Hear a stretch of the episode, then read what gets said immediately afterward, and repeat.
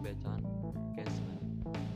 दोस्तों, होता क्या है कि एक बहुत प्रसिद्ध लेखक शहर में आते हैं जो बहुत प्रसिद्ध रहते हैं और उनका नाम पेंद्र रहता है, जो एक कविता सुनाते हैं, जिसमें बहुत लाखों की भीड़ इकट्ठी होती है। तो उनका एक जो फ़ैन होता है, वो उनसे पूछता है कि अपने आप की पहचान कैसे जब वह ऑटोग्राफ देते हैं तो वह कुछ नहीं कहते, पर जब वह ऑटोग्राफ बढ़ाता है तो वो उसके कागज़ में लिखते हैं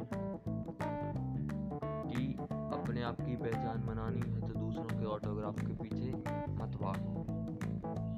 जितना समय तुम दूसरों के लिए देते हो, उतना समय खुद के लिए दो तो आज तुम्हारी पहचान बनेगी। Thank you.